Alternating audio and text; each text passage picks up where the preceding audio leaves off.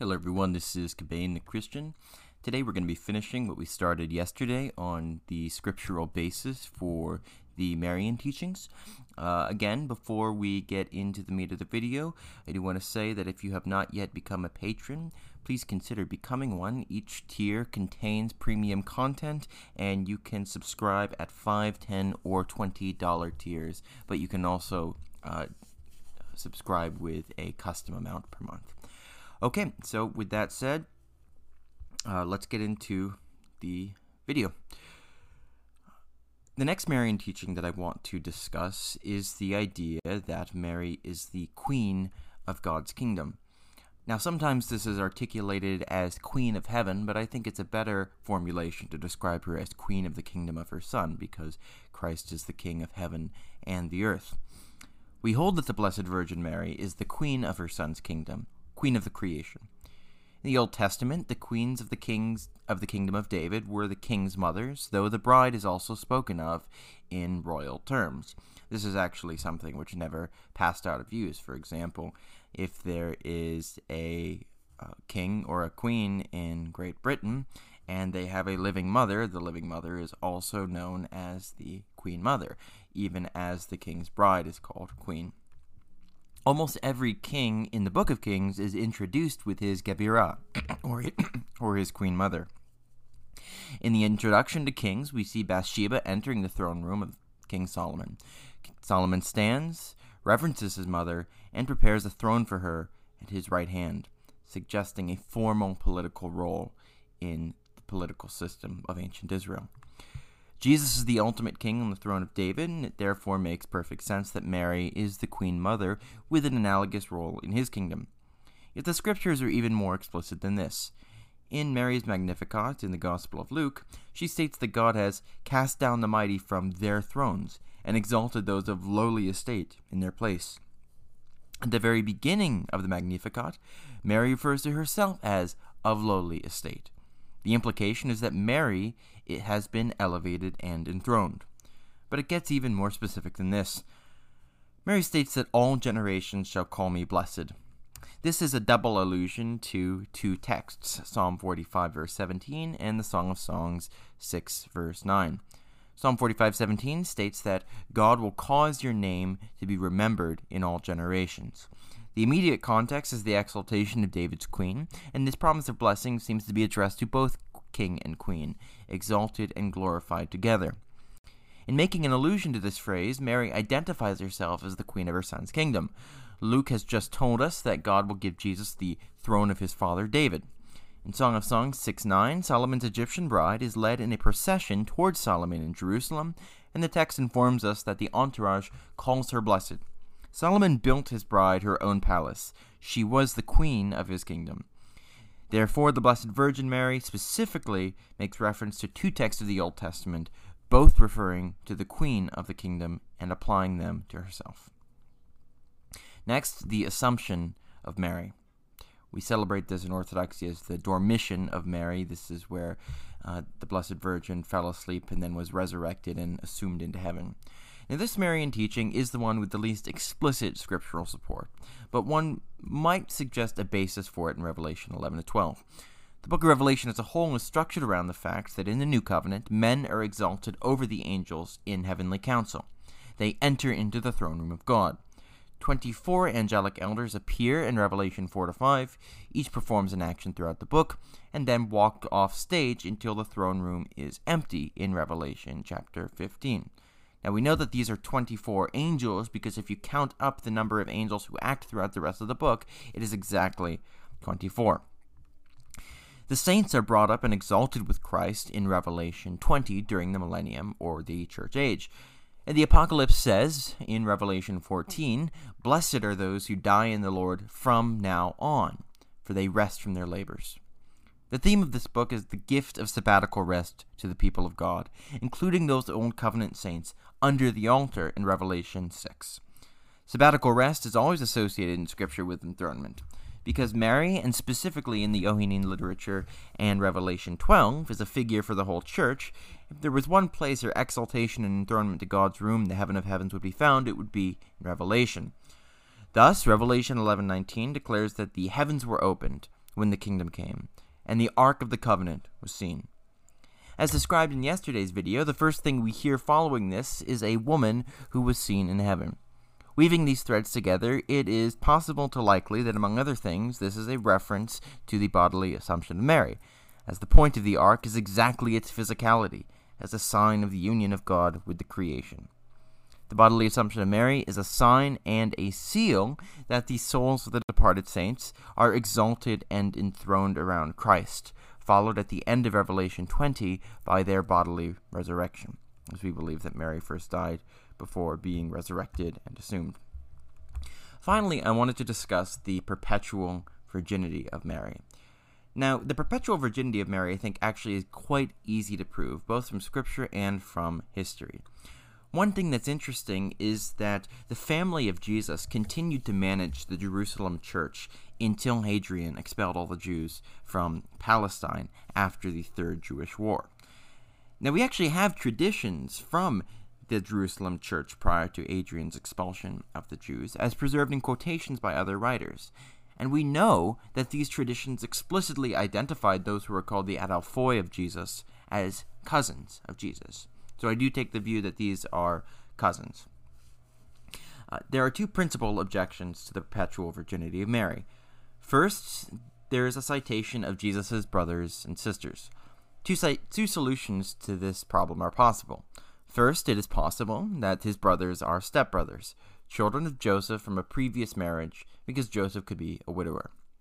The other solution is the idea that these are not Jesus' literal brothers, but relatives or cousins, since the word adelphoi can refer to cousin.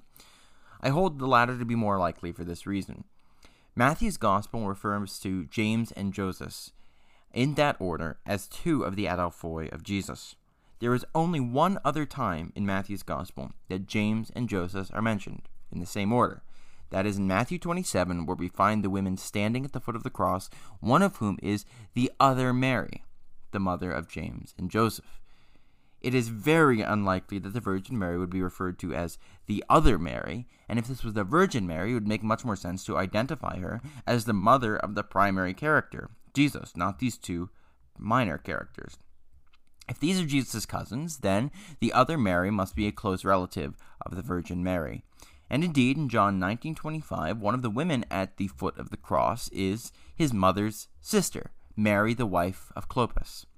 Such undesigned coincidences which explain each other are a hallmark of authenticity. The Virgin Mary therefore had a close relative named Mary, and and this Mary is identified as the mother of James and Joseph. Joseph, the same James and Joseph identified in Matthew as the Adelphoi of Jesus.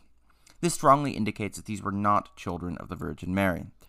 Why call them Adelphoi then, when there was another word for cousin? I believe it is likely or possible that they were raised in the same household as Jesus, because poor families would sometimes grow up together in the same household. As a household is the critical unit of the family in Scripture, it would make sense for these individuals to be called the brothers of Jesus.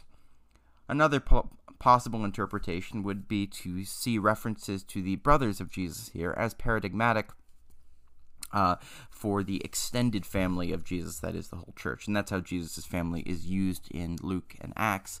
They are kind of a root from which the whole church grows as plant. The second objection to the perpetual virginity of Mary is that Matthew 125 says that Joseph knew her not until she had given birth to a son, ostensibly implying that she did have conjugal relation that he did have conjugal relations with her afterwards. However, in Greek, as indeed in English, the word for until, theos, need not imply a change in status until after the action is completed, though it sometimes does. The classic example is Matthew 28:20, where the Lord promises to be with his people always, even until the end of the age. Obviously, Jesus does not abandon his people afterwards.